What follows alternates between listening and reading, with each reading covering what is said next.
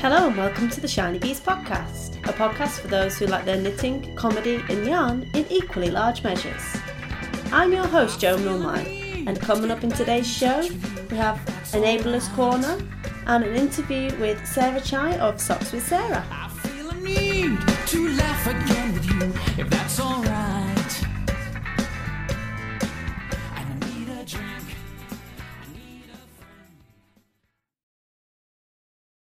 Hello and welcome to episode 30 of the show How to Build an Online Community with Sarah Chy of Socks with Sarah. Today is Sunday, the 11th of January. How are you all? It's been quite stormy up here. Scott Storm has been in full force and everything is fine. I, I live quite kind of in the urban area of northern Scotland, really, I guess. Not very urban at all, but uh, compared to the likes of um, the Louises, Cagney and Lacey, up in uh, Thurso uh, and Caithness and um, Shetland, it's um, it's pretty fine actually. It was really windy. I did wake up at one point in Kansas uh, with the witch under the house, but promptly fell back asleep. And uh, when I woke up again, I was back in Elgin. It, it was a little bit sporty, but I used to live on Anglesey, and to be honest, it got that windy on Anglesey a lot of the time, so it didn't really bother me too much. There were a few errant trampolines that blew off down the street, I believe, and um, our recycling all got blown over, despite me tethering it. Um, and it being in the lee of, of the houses, it uh, it did get blown over. I didn't realise this was the case, and we only cottoned on to this when uh, Womble, who is the greediest dog ever, he's a Sheltie, it's genetic, uh, didn't eat his food right away. So we thought he might actually be dying. Anyway, he wasn't dying, he was just feeling a little fat because he had gone out and helped himself to all the scraps in the scrap bin. Minging. Absolutely minging. That dog has no shame. But he has a very delicate disposition as well, so we were quite concerned as to what um, explosive after effects might occur as a result of his indiscretion with the scraps bin. But touch wood, very hard. Uh, we've been fine so far. Moving on from the inner workings of my dog's digestive system, thank you to everyone who has uh, been in touch since the last episode. It has only been a week, and I'm really enjoying being into the podcasting on a more regular schedule, even though it's only been a few weeks now. But thank you to everyone who took the time to get in touch and uh, offer me solidarities and uh, bigging me up after my slight rant about ill fitting clothing and why we're all so tight on each other and ourselves and why we don't just make clothes that fit and work with what we've got and stop trying to be or be pressured into doing things that just aren't aren't going to help and just not helpful or just getting these ridiculous ideas in our head that we're two sizes bigger than we actually are. So thank you very much everyone who got in touch. I had um, quite an interesting chat with Joeli of the Joeli's Kitchen podcast on Twitter, who recommended um, Amy Herzog's class on Craftsy. Um, just like the custom fit sweater. That's a lady does the custom fit sweater, and I think she's quite a big fan of knitting things in pieces and then putting it together so that it fits better. And I mean, let's face it, you don't sew things in in one piece and expect it to fit nicely. Um, the whole point of when you do a sewing pattern, adjusting the different parts of it to fit, gives you more options. Nobody likes really sewing up knitwear. Um, I don't mind it actually, but a lot of people don't like it. They prefer the kind of all-in-one approach because it's a bit less sort of effort and jiggery pokery right at the end. Um, but that is a good way of getting your knitwear to fit properly, and she has some very good tutorials apparently um, as part of that craftsy class. I haven't actually watched it. I believe I did buy it, and it's another one of those that I've not had a chance to to even look at, to be honest. Uh, but I'll put a link to that in the show notes because Joeli has seen it and does recommend it. She's um, she designs her own pattern. She's a tech editor as well, so I think we can take her word for it. Um, if it's good, if any anyone else has any thoughts on um the custom fit sweater, then uh, please do do send them in. It'd be interesting to get a bit of chat going on the group about how people get around this issue of fitting. There has been a bit of um again, there was another Twitter explosion last night talking about hashtag make it fit 2015. Um, once it's got a hashtag, it's got a life of its own. It's like having um, a pig or a chicken for a pet and giving it a name and then you can't kill it. It's the exact same thing. So there was talk because uh, Louise Scollay was another one who chirped up and said, "Yeah, you know, you really have to work with what you've got. Stop apologising for what you've got. Make the most of it, and make things that fit, and make 2015 be the year of things that fit." Um, along with Leona of of Fluff, and I think it's something that's really valid and something that it does take a bit of time, but if you take that time to learn these skills now and to perfect your art now instead of trying to bodge it like I did, because you're short of time whilst actually wasting time in the end because you've not put the groundwork in, um, which is something Claire will will speak about on the next podcast, I think. Um, then it's going to take you longer and you're not going to get the result you want. You'll have paid a fortune for yarn, you'll have wasted your time, and it won't look nice. And that's exactly what happened to me. And it's all about preparation, really. You know, the kind of seven P's. Um, prior preparation prevents piss poor performance. I only know the swearing version, so it's quite difficult. but it's something like that, essentially alluding to the fact that you must put the groundwork in first, otherwise you're going to have a poor performance.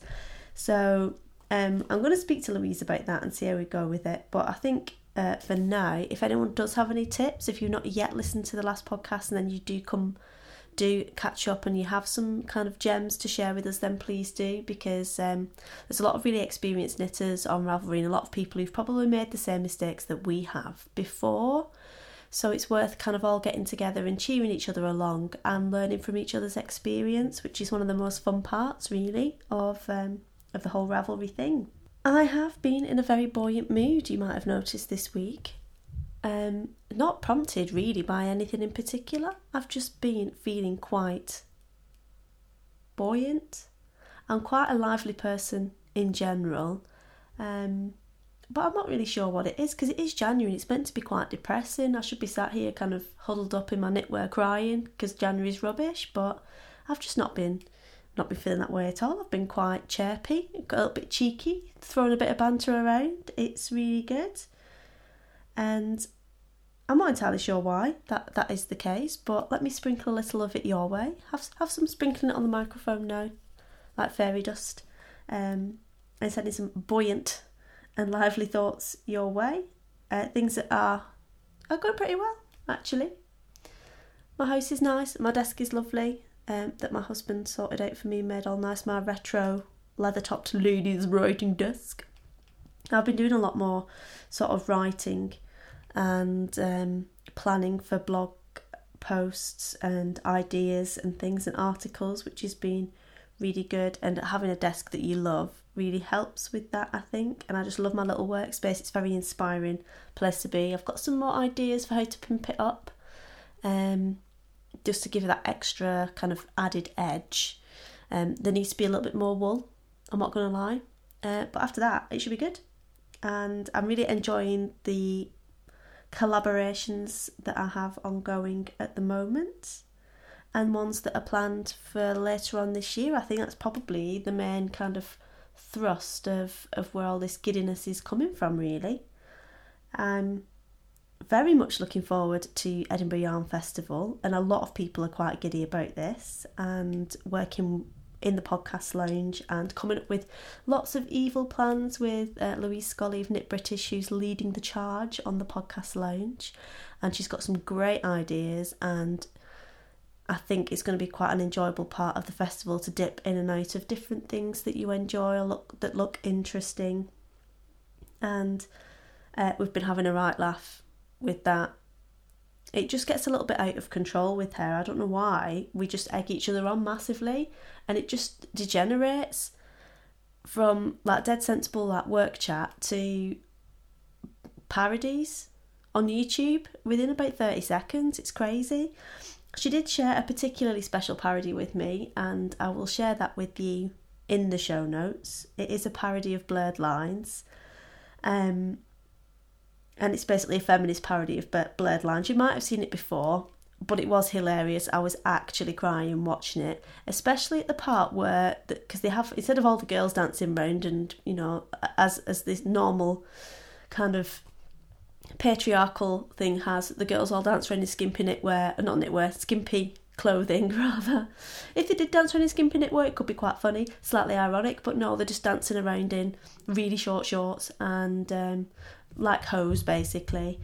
And the boys are obviously stood there with all the bling on, going oh oh oh a lot. Um, like there's some kind of big pimp daddy, and I'm not a fan of R and B, as you can probably tell. I think it's rubbish. Uh, not that Blurred Lines is particularly R and B, but I'm not a fan of R and B in general, um, because there are no lyrics. It's just the beats are good. I can get down with the beats. I, I like rap, even though that's a lot about kind of your hoes and shooting cops and stuff. That's fine because it actually has some kind of artistic merit. But R and B just seems to be, ah, my bitches, ah, I can go all night, ah. Why don't you stay up all night and write some proper bloody lyrics? That rhyme, that tell a story, have some artistic merit. Because I'm sorry, R&B has no artistic merit. And even if you made a brilliant video, that would be worth it. But all you do is get a load of girls, give them some silver hot pants, and just get them to shake their ass at the camera. It's not worth paying for, people. Really. Um, there's going to be a feminist rant. I can feel it building up. I'm not particularly feminist. I'm not like, yeah, come on, let's burn our bras or anything. But I can feel a bit of anger coming on for a number of reasons um, and triggers over the past few months. But anyway, the point I was making was this parody comes on and these boys are all like with no top on and they're quite muscly and they're all dancing around. and then at one point, um, it was really funny, but then I realised that some one of the, the boys came dancing across the screen, sort of hip thrusting a, a stuffed sheep. I was just like, that's brilliant. I don't think you've even MB'd the fact that he's kind of bumping and grinding with the stuff sheep. But but yeah, uh, when I sent her that picture, and I was like, yeah, talk me through this part. She she just act, I think she actually read at that point, but it's hilarious. It's really funny, really well written, really witty. Um, lyrics that they've put over the top, and I actually quite liked Blurred Lines. It was directed by a woman, and it was very tongue in cheek, and she meant it to be like like that. But um, a lot of R&B I just think it's a load of tosh. It's like Jack Daniels, I wouldn't mop my drains out with it. getting a little bit I'm getting on my box, aren't I? We're bringing this bringing the soapbox. Um yeah, and the, the, it was part of this this kind of random feminist rant, like a bit of a feminist week. I mean, I used to work in a very male orientated environment. I was in the military for six years. I worked with a lot of men, um, never really had a problem with it. But I found, uh, ironically, since not being in the military, um, a lot more snidey discrimination going on, particularly now that I'm a lady of a certain age and I'm expected to be, well, obviously I wear a wedding ring, so it's obvious that I'm married, but I'm expected to have children and um, therefore that makes me completely incapable of working now, quite apparently, in a normal job. Um, because, you know, my, my kids might might need picking up from nursery or something. I'm not really sure why. I don't know if I just go for the kind of jobs where people think women can't do them or or what. Or that's what I, I was doing previously anyway. I don't now work for myself. I'm a great boss. Um, but it's something that kind of it, it crops up again and again really and thinking about the Vat Moss thing, there was a kind of underground dissenting feeling that it was an attack on women uh, who have these micro businesses. Um, probably because a lot of, of designers in the knitting industry who were heavily affected by the VATMOSS legislation that came in uh, are women who are working maybe from home and do perhaps have children. Um, I don't think that's the case. I don't think VATMOSS was an attack on women. I think it was an ill thought out um, idea that was dreamt up in 2007. And bearing in mind, I don't think even Ravelry was going in 2007. If it was, it wasn't anything like the scale it is now. Instagram wasn't going. Facebook was still for people in in universities, and the rest of the population hadn't really got hold of it yet. So coming up with some way to to penalise the big boys, i.e., Amazon and eBay. And iTunes to make them pay VAT in 2007 seemed like a plausible idea. Have a look at the phone that you were using in 2007 things have moved on. In technology, eight years is a long time, and they made up an idea, they said they're going to do it. It took them so long to pull their fingers out their backsides to get it sorted that now we're in 2015. Everyone's starting up little niche in- internet industries, doing loads of good stuff, working from home, having a family, doing loads of brilliant things, offering services, offering choice to people, and they're just going to push it through anywhere. And it's going to now affect a lot of people they never really expected it to affect because they didn't know what was going to happen in terms of, of, of the internet explosion, smartphones, and everything else that's gone on that drives the kind of digital economy now. I do firmly believe that. I don't believe it was an attack on women at all. Um, but it's easy to see, and it's easy for people to start thinking that when there's so much tosh out there um, that's just perpetuated like it's okay. And it's not just against women. Loose Women is the worst bit of TV programming I have ever seen in my entire life. It's a program that's on in the UK. It's led by a panel of four complete clackers, women who just take the piss out of men constantly. They offer no journalistic or any kind of content benefit to anybody. They're just all sat there with the glasses of Lambrini, they may as well be with a fag in the mouth, taking the mick out of men and completely ripping them. If that was for men, there's no way that would be on terrestrial TV but for some reason that's acceptable.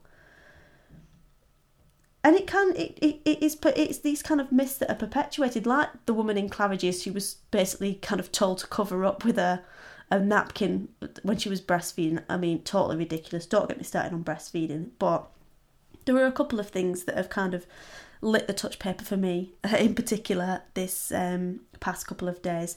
The first one was some uh, someone who sent a very dry tw- uh, tweet, and I did retweet it, so you probably have seen it about the fact that Benedict Cumberbatch is now is, is getting married, and now it's it's come to light that they're having a child. Congratulations to you both, and um, I'm sure Benedict Cumberbatch does listen to this. He looks like the kind of guy who likes comedy knitting, and uh, someone put that um, I do hope that all the journalists remember to ask Benedict Cumberbatch how he intends to uh, balance having a career with fatherhood. And I was just like, that is so on the money.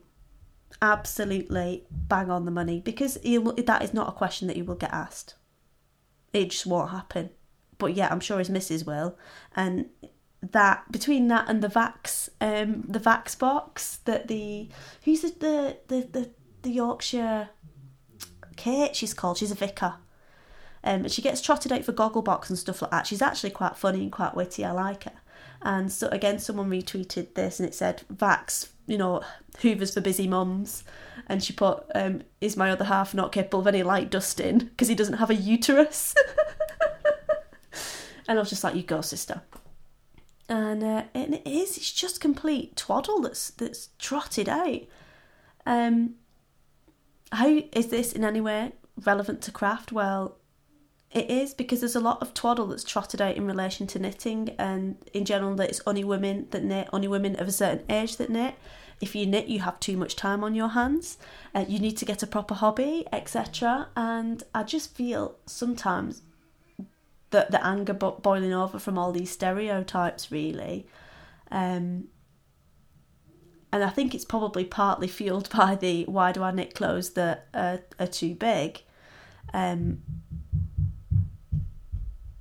because I have a very noisy child downstairs. Clearly, um, it's partly fueled by this kind of generic kind of pressure and these these ridiculous stereotypes and ideas, and I just think it's time to break free. Really, in the words of Freddie Mercury, legend.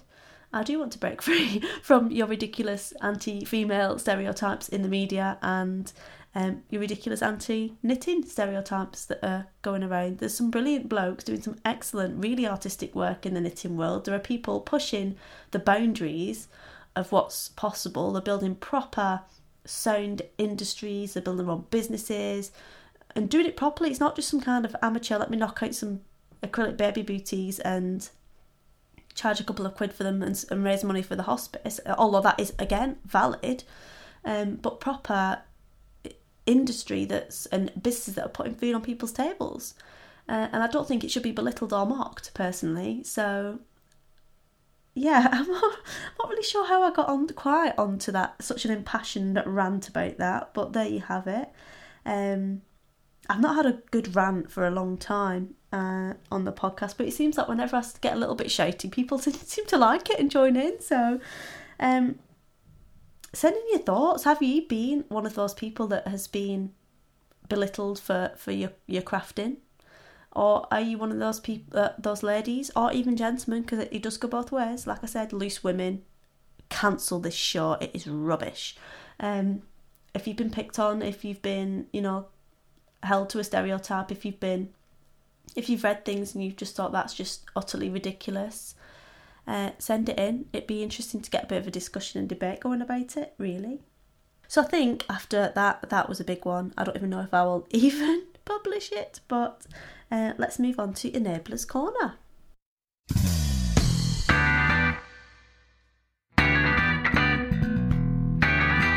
So I've created another little segment for you, and I'm going to be calling it Enabler's Corner. It seems to be somewhat of a dirty habit of mine to enable people in all areas of their lives to do things that they would like to do, but they just need someone to suggest it gently. As I mentioned last time, I have started a project 365 over at the Golden Skein called Free Your Skeins 2015. We're on day 11 now and it's going quite well. I'm really enjoying it. I have quite a set schedule of what posts will be on what day. So on certain days of the week I do shawls, or certain day I'll do hands, certain day I'll do hats. And I'm very pleased to say that I've also had a couple of people offer to help with crochet patterns because crochet isn't a dirty word.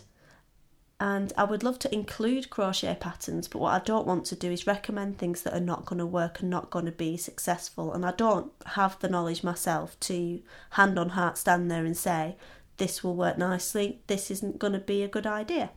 Not that I'm massively um, pro knitter, but I do know what sort of what sort of bases tend to work for what sort of projects and what things you need to bear in mind. Um, I know a reasonable amount about that, but I don't know a lot about crocheting, particularly not the types of fabric that are produced when you use certain yarns in certain stitch patterns.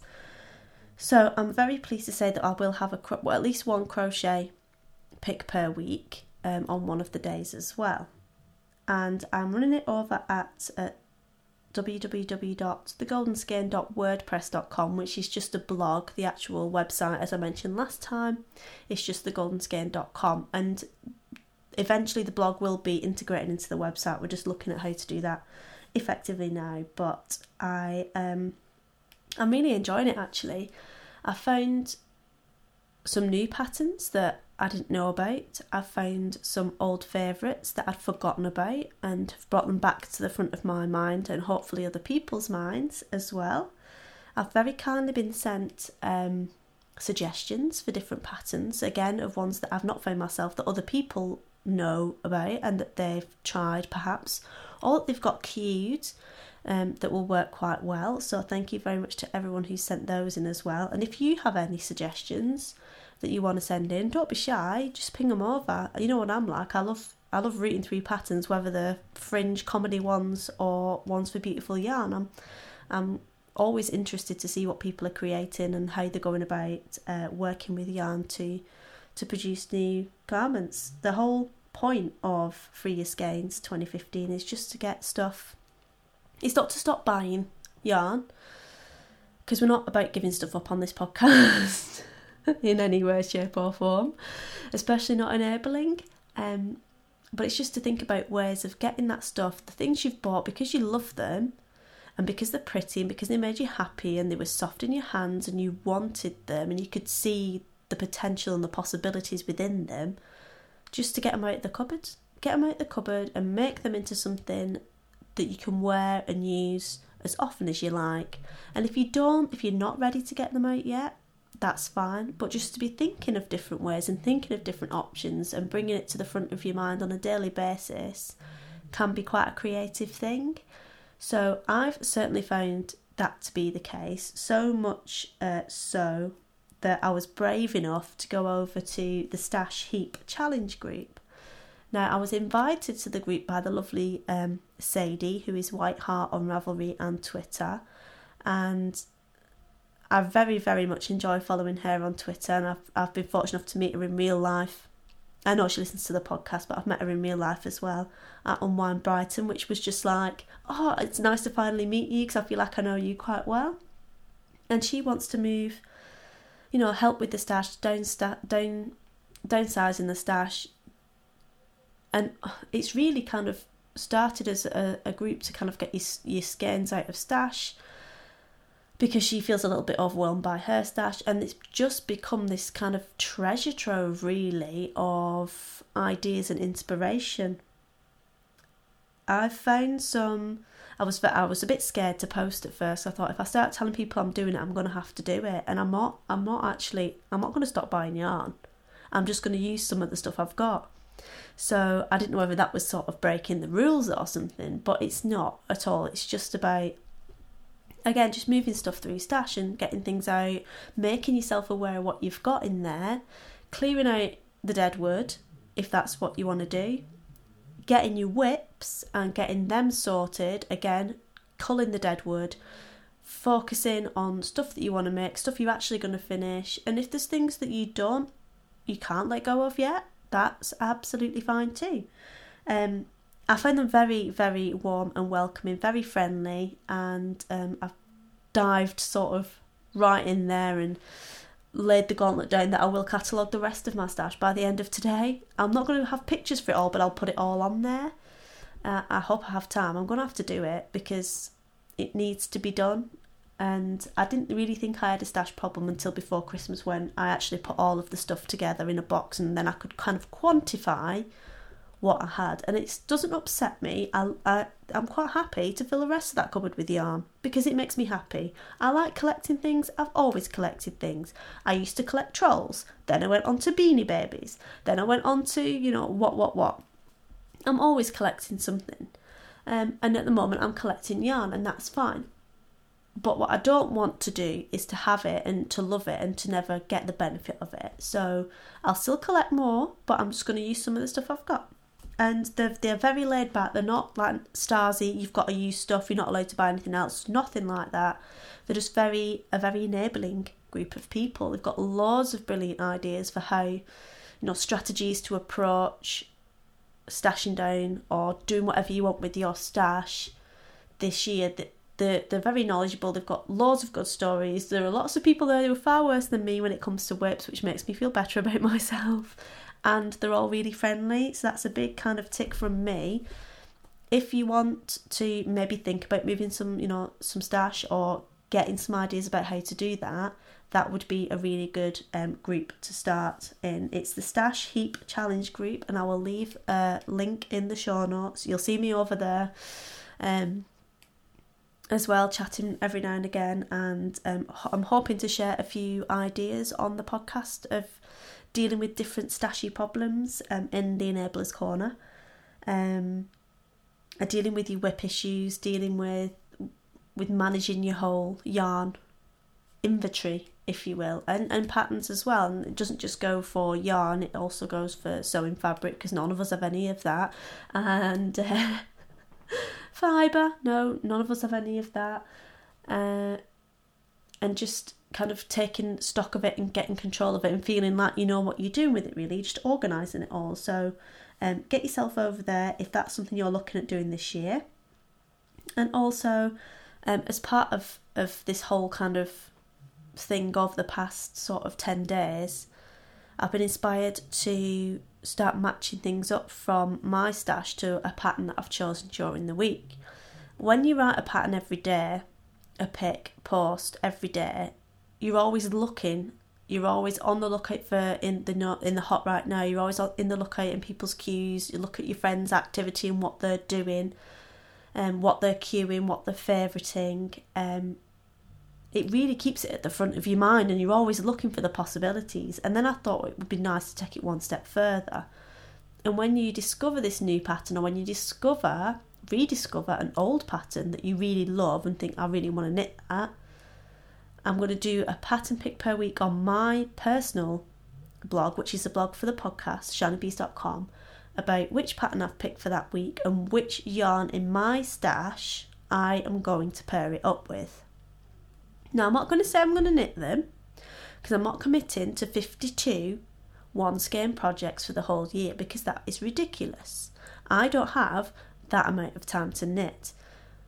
I might knit a few of them, I might knit none of them, I might knit all of them eventually, and at some point I'll finish my snowhead, snowhead hat uh, when I'm 65 and I get some time, and that's that's absolutely fine.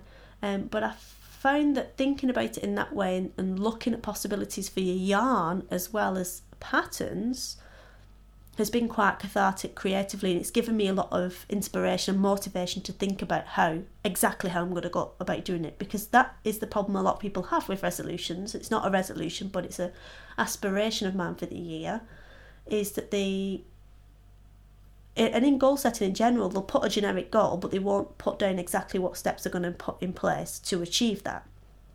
And the more steps you put in place the higher the likelihood is that you will achieve it so I've decided to do this post. There will be one a week, and I'm going to call it Free Your Skeins Friday. And on every Friday, um, and if it isn't on Friday, then it'll be backdated to Friday, so it's on the right days. Um, OCD. Uh, I'm going to do a post, and I'm going to match it up to the stuff in my stash now because I'm going to catalogue all my stash today because I'm a good girl. I'll know exactly what I've got as well, so I can match them up. And like I say, I'm not going to go as far as putting them in bags and printing out the pattern and putting them together or anything like that. I'm just going to explore possibilities with this one and uh, see where that takes me. If it's something that you fancy doing yourself or something you fancy joining in with, or you have any tips regarding this sort of, of of kind of initiative, then please do get in touch. I'll leave some um, comments in the uh, Ravelry group because it'd be really good to hear what you think. And if you have any ideas for your own stash in particular, then go over to the the the blog page, leave me a link so that everyone can come. I can go and look most importantly, but everyone else who comes can go and look at what you're doing as well. Make it into a little blog hop perhaps. So that was that. But then we got thinking about planning knitwear for Edinburgh Yarn Festival because my owls is going to get ripped out, so I now have no signature knitwear to wear for Edinburgh Yarn Festival, which is quite bad when you're a person who works in the yarn industry to not have a suitable wardrobe planned out. So, um, again, it's been mooted a couple of times, and I sort of re invigorated it yesterday and I'm going to do a little Owls along. Owls is the jumper by Kate Davies and if you've been listening to the podcast you'll know that I cast this on when I was in Africa and it must have been about two years ago now and I never got past the hem. So it's not a new WIP, this is whipping down because it's not a new WIP, it's coming out of hibernation so this doesn't count as a new project for me anyway. For everybody else, yes, but it's really quick, it's in chunky yarn and you know, Edinburgh probably will be quite cold in March, so it's a great quick knit, it's iconic piece of British design knitwear. Um, everybody should have one in their in their kind of clothing knitwear stash, in my opinion. Most people do have one, if not more. But if you want to join in, it's going to be really informal. There's going to be no real organisation around it. Just going to use the hashtag owls along. Um, I'll put a little thread in the group, and there's a couple of us already doing it. You can, well, as soon as you get your yarn, you can join in if you want. If you don't want to, you don't have to. Don't worry about it. Dead laid back. Um, and if you want to get yourself an owl's jumper, my kind of deadline for that is uh, Edinburgh Yarn Festival. I think I'm going to talk about planning knitwear for Edinburgh um, Yarn Festival or, or planning your knitwear kind of wardrobe in general in a future episode. I've got a few different um, topics for discussion uh, since the beginning of the year. It's probably why I'm feeling quite excited actually. That uh, I think will make quite good content for the podcast. Could be quite interesting for you to listen to. So, uh, Owls Along is the hashtag, and I'll put a thread in the uh, Ravelry group. So if you want to come and chat about it, probably most of it we'll do on Twitter and Instagram, to be honest. Um, but it's dead, dead cash, dead laid back. Owls is the pattern by Kate Davies, available via Ravelry. Support your local British designers and uh, get some of that chunky yarn out the stash. Get yourself a nice cosy wool jumper. Mine is being knitted in Rowan British Sheep Breeds chunky. Now, apparently the notes say that it felt a little bit this, but then I guess if you're wearing a 100% wool, non-superwash, chunky sweater, and you're going to be warm, aren't you? So you're going to be, it's going to get a little bit damp. It probably is going to felt. Uh, but I've promised myself once I've done it in this yarn, then I can treat myself to some baby alpaca and do it in that. So that's what I'm going to do. But in the meantime, I'm going to be knitting it in the Rowan um, Sheep Breeds Chunky. So if you want to join in, Owls Along is the hashtag, and uh, hopefully we'll see you there.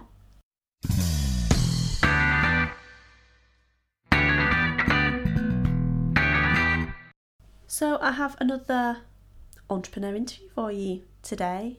I'm really enjoying speaking to different people who work within the industry, both on a formal and a more informal basis. Um, I do now work within the industry, I co on the Golden Skein, and I do freelance as well. And I'm really enjoying the opportunities that are sort of coming my way, very exciting, and enjoying working with other people that I find inspirational. They say you are the average of the five people you spend the most time with, so I must be a legend because I get to, I'm very lucky. I get to spend time with people that I really bounce off, that re, I really resonate with, and um, that share my ideals and priorities really, which is is great. Um, as some of you know, I do work over at Eden Cottage Yarns as well with Victoria there, helping do all kinds of dirty enabling really in, in every kind of sense of the word which i really enjoy because i mean if you've heard the the interview that i did with her on the podcast uh, she is she's a very inspirational lady. She's very no nonsense she's very open and honest. She's very straight down the line. She's got a good sense of humour. Um, all of which are qualities i like to think that i have. And i just get on with her really well. We sort of have just clicked massively and it was a very serendipitous thing for us to start to work together um, on a more kind of formal basis. And I, I'm fortunate enough to work with a number of other small businesses and startups as well, which is great. And I really enjoy listening to the different stories that you hear from different people. Bearing in mind, we're starting our sock segment, and this lady that I'm going to interview now, Sarah Chy, was the person, she is the Sarah of Socks with Sarah. Um, and the reason why part of the reason why I wanted to knit so many socks this year and really get my head into sock knitting and have that sock drawer and learn more about sock knitting and construction and help all of you do that as well. Um, I thought it would be really interesting to get her on board because she's not in the yarn business as such or the yarn industry. She's come at this from more of a community building aspect and wanting to build a community around what she's doing and putting herself out there. And other people have just got on board and it's been great to see over the past year. I've been very much a kind of excited bystander wishing that i had more time to get involved and really enjoying seeing everyone's projects and seeing people progress through the year especially chloe as we'll mention when we start chatting um, sparkly shoe and how she went from no socks at all to a, a wardrobe of beautiful socks in a year and picked up loads of great tips and hints and everyone learnt from each other and I thought it would be really nice to go from a kind of more commercial point of view to a more community uh, building aspect and to see what lessons we can draw out of that. So I'm very, very grateful to Sarah for coming on the show. And it, I spoke to her on Friday evening. It's quite late here, so you'll have to forgive me. I was quite tired um, by Friday evening because I'd been single parenting all week and I thought my husband had come home and I'd kind of just crashed completely. I was definitely in need of some uh, medicinal vino and uh, it was t- just to fit our schedules together because she's in the States and six hours behind. It seemed like a good time to fit it in because she also homeschools. I don't homeschool, but she's she homeschools uh, like Sally does, Sally Cameron. So it's about fitting in with that as well. So Without further ado, I'll go back to the future to me and Sarah on Friday and our little chat. We do sort of veer off into various things, and I completely. She's definitely a lady I would like to go and drink wine with because I think, again, we share a lot of ideas about education and community and helping other people and championing other people and pom pom waving and doing all that from a selfless point of view and doing it because we just enjoy the interactions that we get out of it and we're not looking to achieve anything in particular in terms of bigging ourselves up it's just about about building that community and and widening the network of people you know and that you can kind of draw from really because uh, I'm certainly one of those people that that gets energy from crowds, and I think she is too. So we'll crack on with that interview.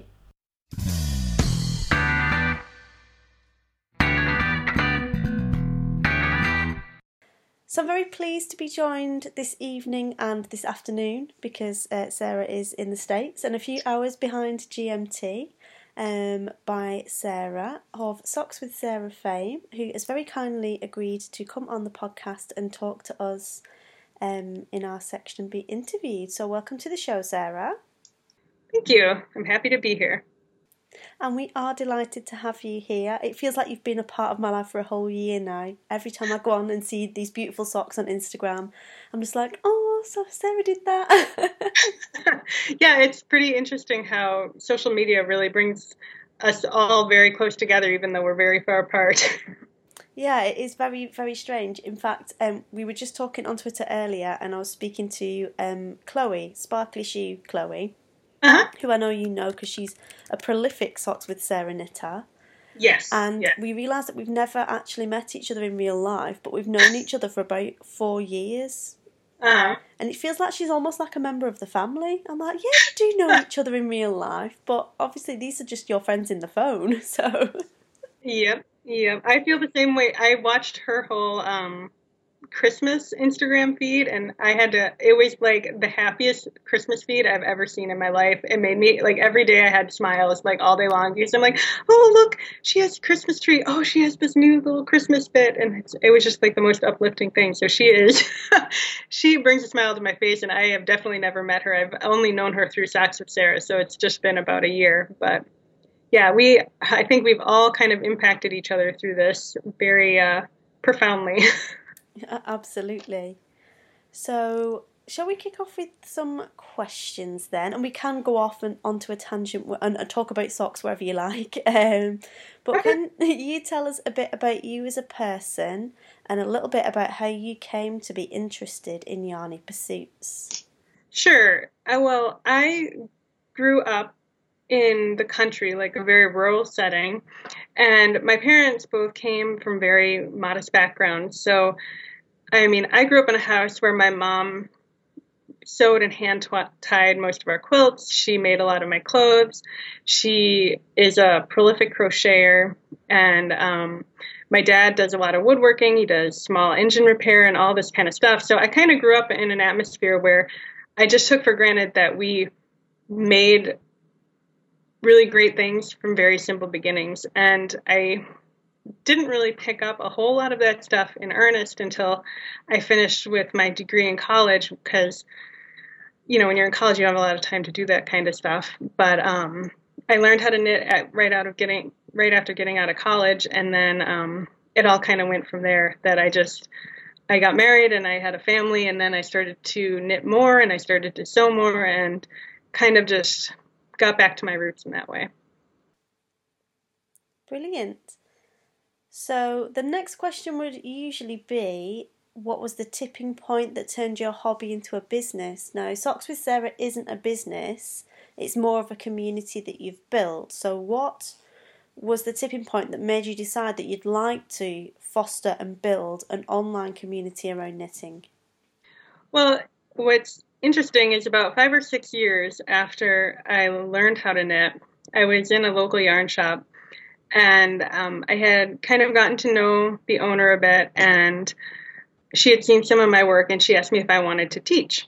And at first, I said absolutely not, because I had two little kids, and I didn't think I had the time, and I also had never taught knitting before, so I w- thought this was way beyond me. And then I went home and I thought about it, and I'm like, you know, I think I can do it. So then uh, I started teaching, and I did that for a couple years. And what happened was, I'm very much somebody who likes to connect with people. I like to have like a community of knitters or friends that I, you know, can, to inspire me as far as like my craft goes. And um, because I was only in the classroom for a couple hours a week, I kind of felt like I was missing something because I had these wonderful contacts and these wonderful people that I was meeting and that were inspiring me every week, but I had such limited interactions with them because of my obligations to my family and my obligations to the job and all those different things. So that's when I started to build my blog.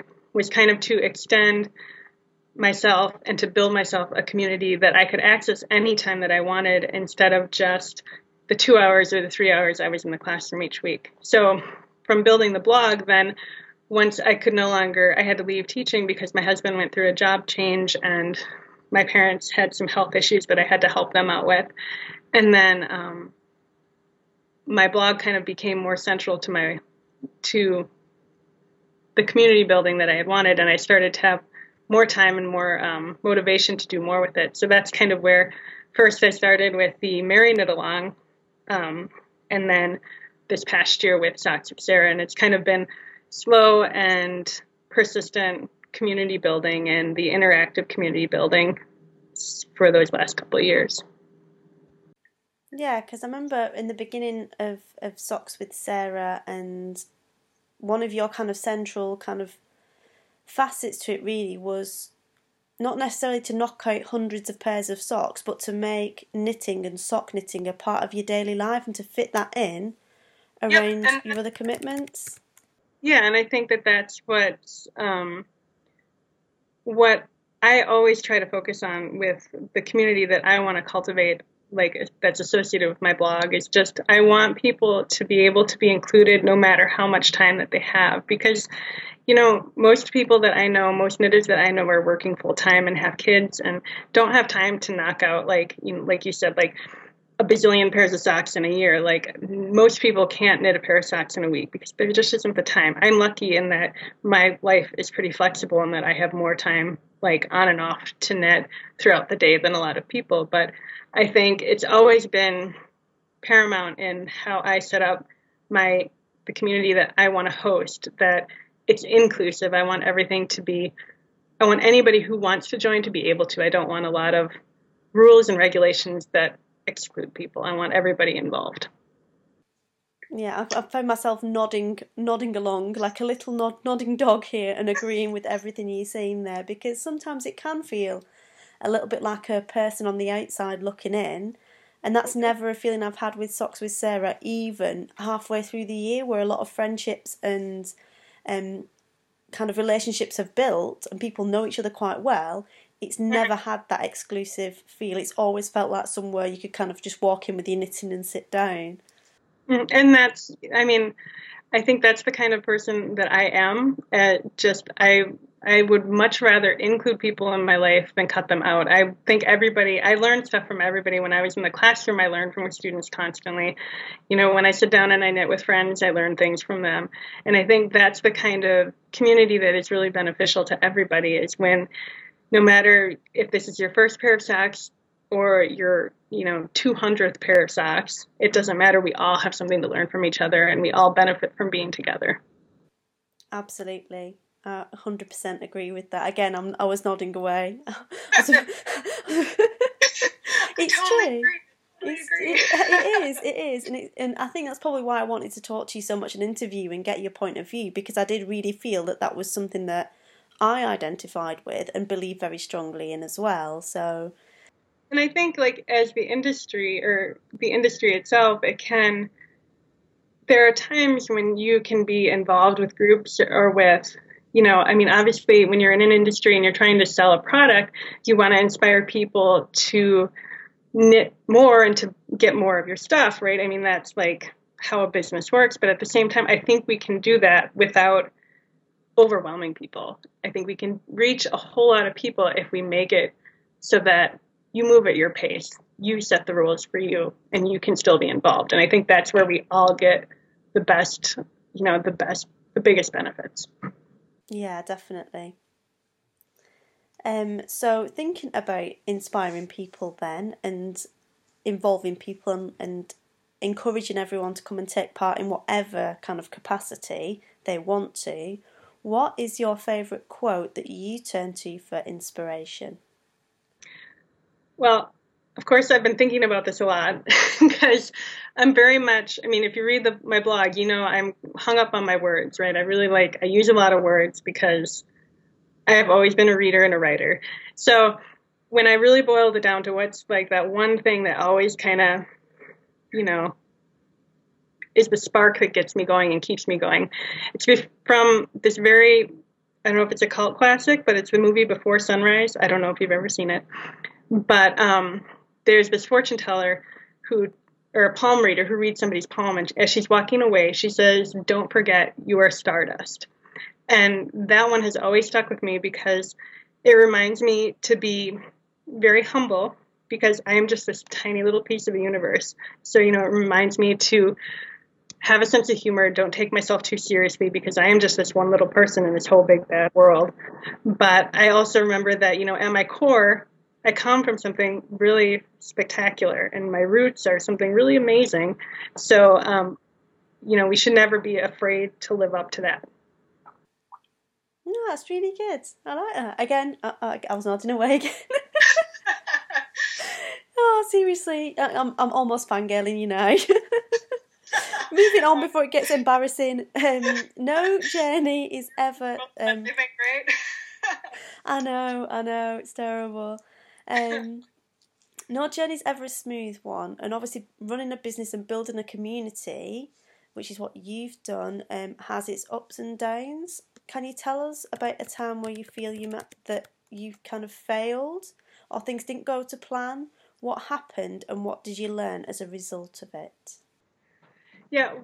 Well, obviously, I have made a lot of a lot of errors. I put my foot in my mouth a lot, which you know, it happens. We all do it.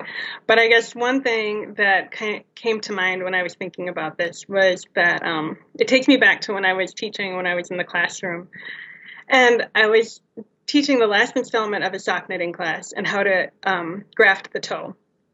And I had a few very veteran knitters in the class, and more, some more um, newbies. Sometimes people just take classes to go with friends and whatnot. So you sometimes get a mix of skill levels. And I had never anchored the first two stitches down before. And because I was self taught as far as grafting goes, and the book I learned from uh, didn't anchor those first two stitches. And I kind of had a friendly mutiny in my classroom where everybody's like, "You have to do it. You have to do it. You're wrong." And um, you know, it's one of those moments where I'm standing up in front of this group and I'm being told that I'm wrong, and it's really intimidating. But what I took from it is that, you know, I didn't get really frustrated or flustered or defensive. You know, you can kind of take those mistakes that you make and just recognize that you're human. Everybody in that room is human, and that, you know, if you approach your mistakes with honesty, you don't try to, you know, pull the fleece over anybody's eyes. Just say, hey, I've never done this before like this. I'm really glad that you showed me this. And, you know, just have a sense of humor about it. You know, we all, we, sometimes we're going to screw up and it's okay. Yeah, definitely. And I, I completely agree with the if you think you might have done something a bit wrong or you don't 100% know, putting your hands up is, is the, the best option every time because people find it very hard to carry on going, you're still doing this wrong. If you just got, you know what, you're right, actually, can you show me your way? Because that looks quite interesting. well, and you know, that's one of the things that I love about the community that, you know, I have online. I love about, I loved about teaching is that, you know, you can really set the tone and say, you know, you can correct me. I want you to correct me. I just put up, last week, I put up, um, a blog post about, or maybe it was earlier this week, I can't remember, but about how I match my stripes on my socks when I have self striping yarn. And um, the lady whose yarn, String Theory Colorworks, that I was using, she re um, posted on Facebook. And she automatically had two or three people come up and say, I do it this way, I do it differently. And I think that's great. You know, I don't know everything. You know, I'm not I know a lot. I'm a skilled knitter. I've been knitting for long enough and I've done enough projects, but I have a lot of confidence in my knitting, but I have enough confidence that I don't mind being corrected and I don't mean mind being shown different ways of doing things. And I think that's important. Yeah, and I think it's something that you find is a common um, trait amongst educators, and that is why people tend to go into teaching is they don't think they have all the answers, and actually part of the enjoyment of being a teacher and sharing your knowledge with people is actually the knowledge you get back from your students and the learners. Exactly, exactly. And I think that's like the whole vibe of the knitting Sarah, you know, community and like the socks Sarah knit along and all that. It's like it's very nice because I think between me and all the people involved, I think it's just a very positive, very nurturing environment for asking those kinds of questions and for correcting and sharing our different points of view. So we've gone from your learning point there that you've shared with us, and can you tell us now about what the high point of your journey has been so far?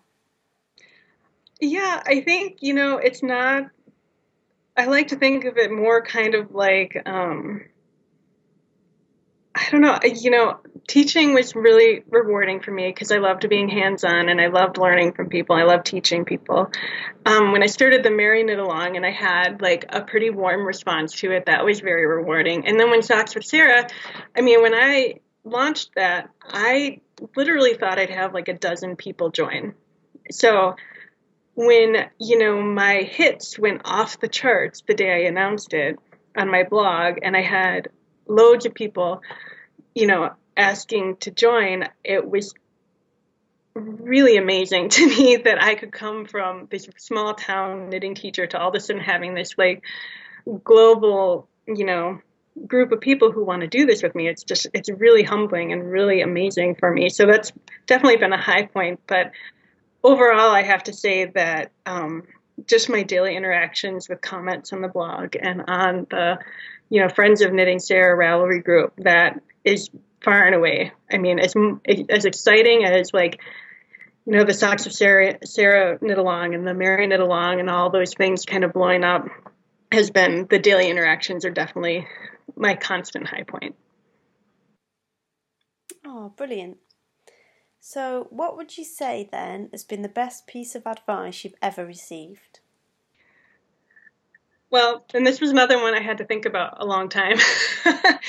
but um, I think I have to give credit to my husband because he is a very big picture thinker. He is always planning for six months down the road and, you know, a year down the road and 10 years down the road. And I'm very much a day to day, emotion to emotion kind of person. And there have been times where it's kind of, I lose sight of the big picture. And he always just kind of says, you know, stay the path you know, be true to who you are, you know, and your voice. You know who you are.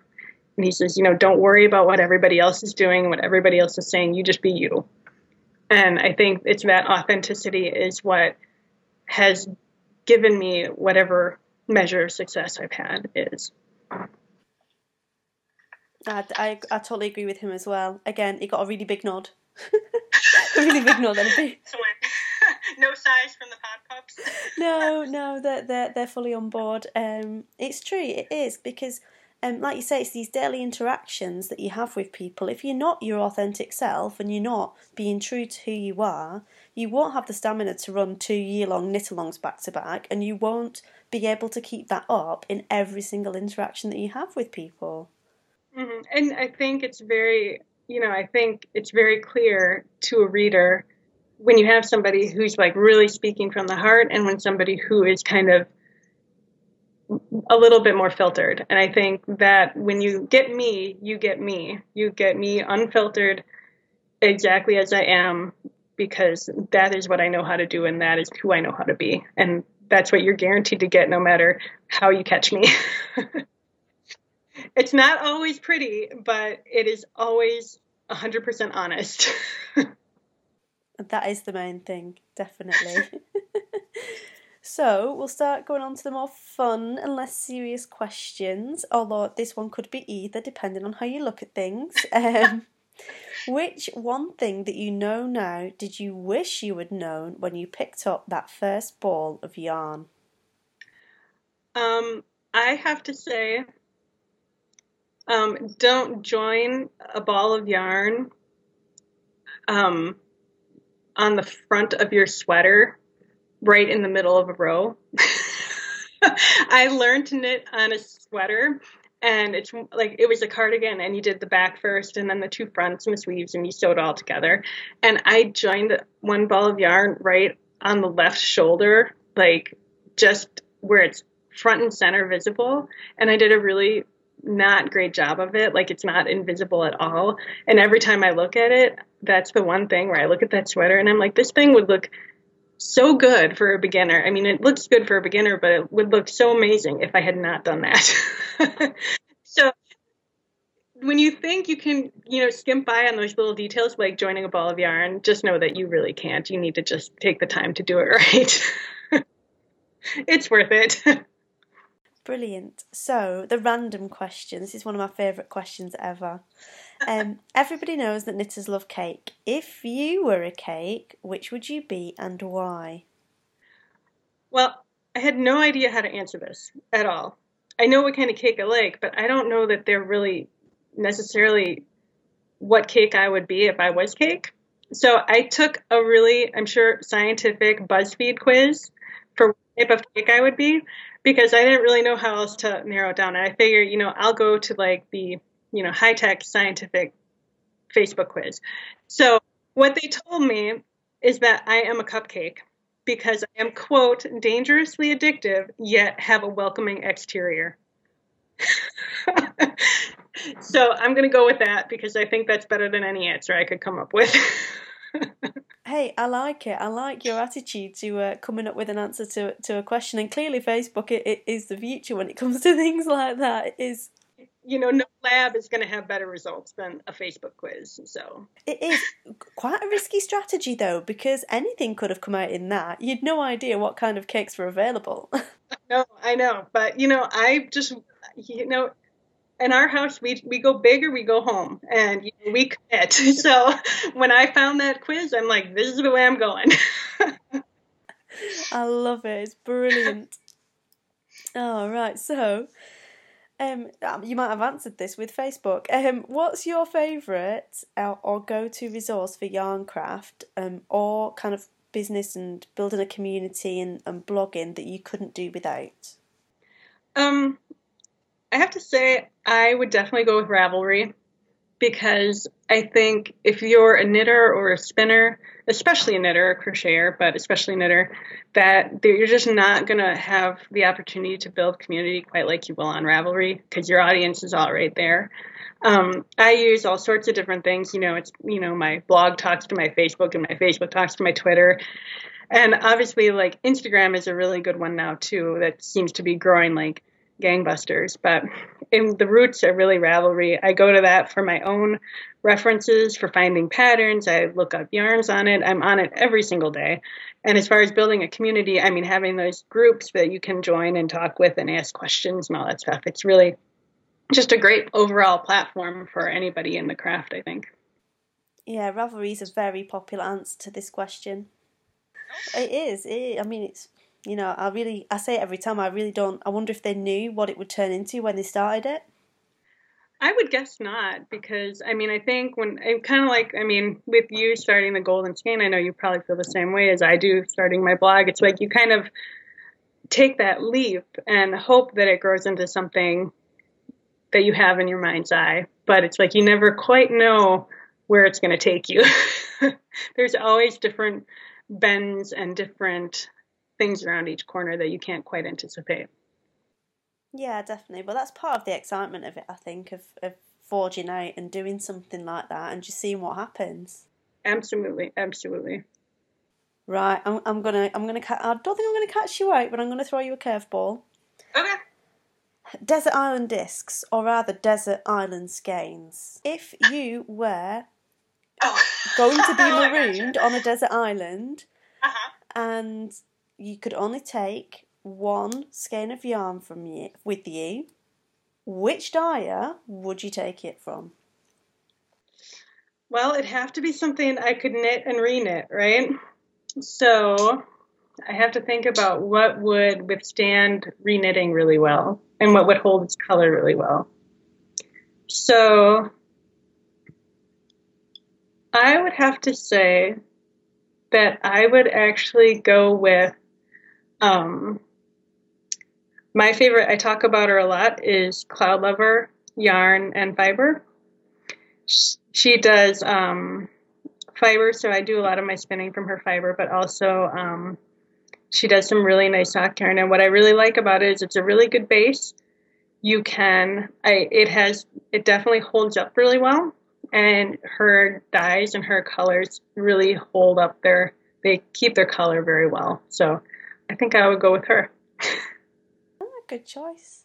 I think I would go with not that I'm asking me any questions, but I would go with with the Regia, the German sock yarn. Oh yeah, that's, that's, that's guaranteed for ten years. It'll last forever. I reckon it'll last longer than acrylic. Oh yeah. So I would go with them, which is which is a bit bad for someone who runs a hand dyed yarn. no, but that, business. that is a good point because that is a really it's a workhorse. It really is. It's kind of like a um, like uh, if you've ever used Cascade 220 for worsted, just general sweater work, like that one, it just it'll live forever. It just kind of keeps going and going, and it's a it's a good like value yarn too. That just it's a workhorse, and much like Regia. Yeah, it's all good. So, I think we will wrap up the question part with asking you whether you have any parting words of advice for those um, people out there either looking to kind of forge out in industry within knitting or maybe build a community around something within the knitting industry they're very interested in. And afterwards, you can tell us where the listeners can find you, and then then we'll say farewell. Okay. Um, I guess my advice that if I had to give advice to somebody trying to do something like what I'm doing is to remember that um, you know how they always say no man is an island. I think that no knitter is an island, and I think where I have been, where I have made the best of connections in the industry, where I have been, um, where I have gained the most strength and um, just the most where I've made the best connections is when um, to remember that to give credit where credit is due. I think that we are it. A lot of people, I think you there's such a push to be a unique individual and to set yourself apart. But I think sometimes what we miss is that you actually build yourself up when you're building other people up.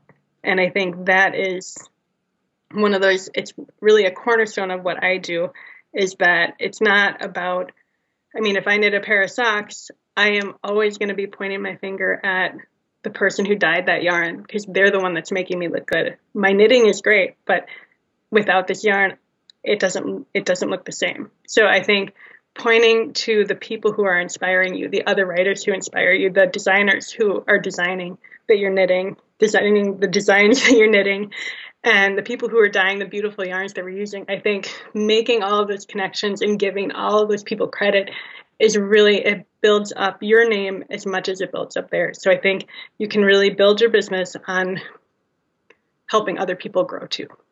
Sarah, because we got a little bit distracted talking about everything, life, the universe, and everything, can you please um, let the listeners know where we can find you?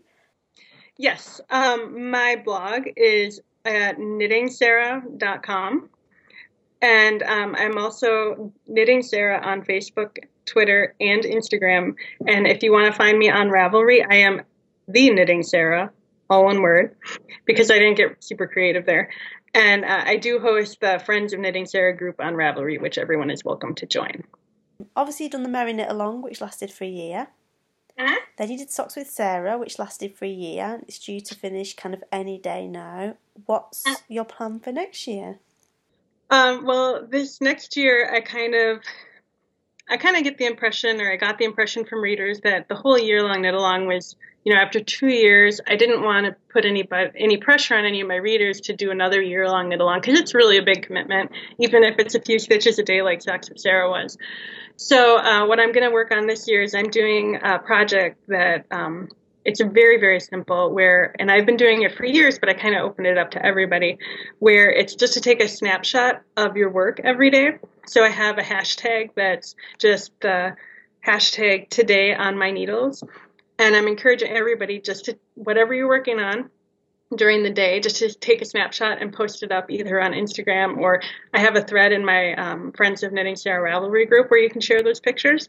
Um, and if you're a spinner, you can do um, today on my wheel or today on my spindle. And it's just a way to kind of um, build the story of a project because the best comments I get when I write about my work and about my knitting projects is when I kind of share a timeline of how a project evolves. And I think that it's really rewarding if you do this where you're taking a picture every day. It kind of helps to motivate you to stay on your projects, but it also is a really neat thing to be able to go and look back at your work and see where you came from and what what kind of transpired throughout it. And I think I will focus personally on telling those stories on my blog. However, everybody else wants to do it is up to them, whether it's just the picture, excuse me, or um, if they want to start telling stories too. I think that's great because who doesn't like to hear the story of how a project came to be, right? No, definitely. And it is something really accessible. And yeah, it, it is a year long thing, but how easy is it to quickly take a picture and put it on Instagram? You're probably going to be doing it anyway.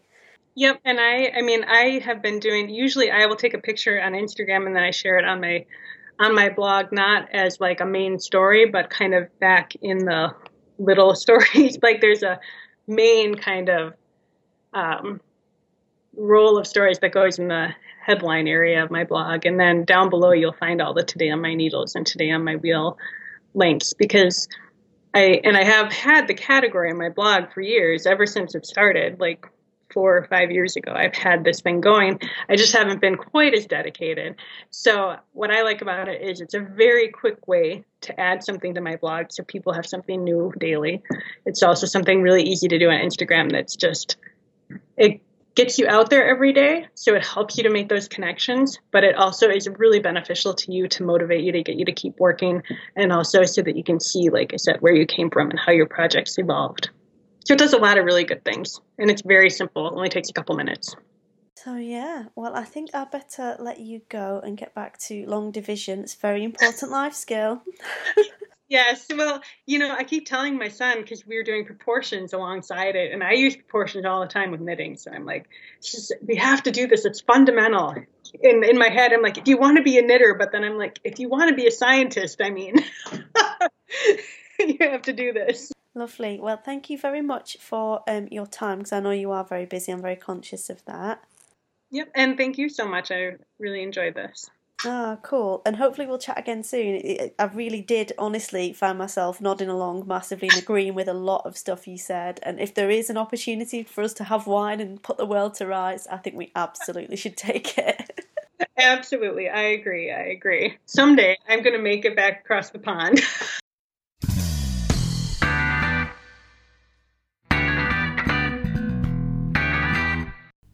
So I'm afraid that's all we've got time for this week. There may have been a couple of chops and changes there because unfortunately, well, it wasn't unfortunate, it was very good fun chatting to Sarah for about an hour, but unfortunately, not all of the things um, I could include or indeed were suitable for including for public ears. So um, if it is a little bit choppy and changey, particularly towards the end, then um, I do apologise for that. But I very much enjoyed talking to her, and I hope you enjoyed uh, listening to her interview as well. So, all that remains for me is to say, have a great week, happy crafting, and speak to you all again soon. Bye.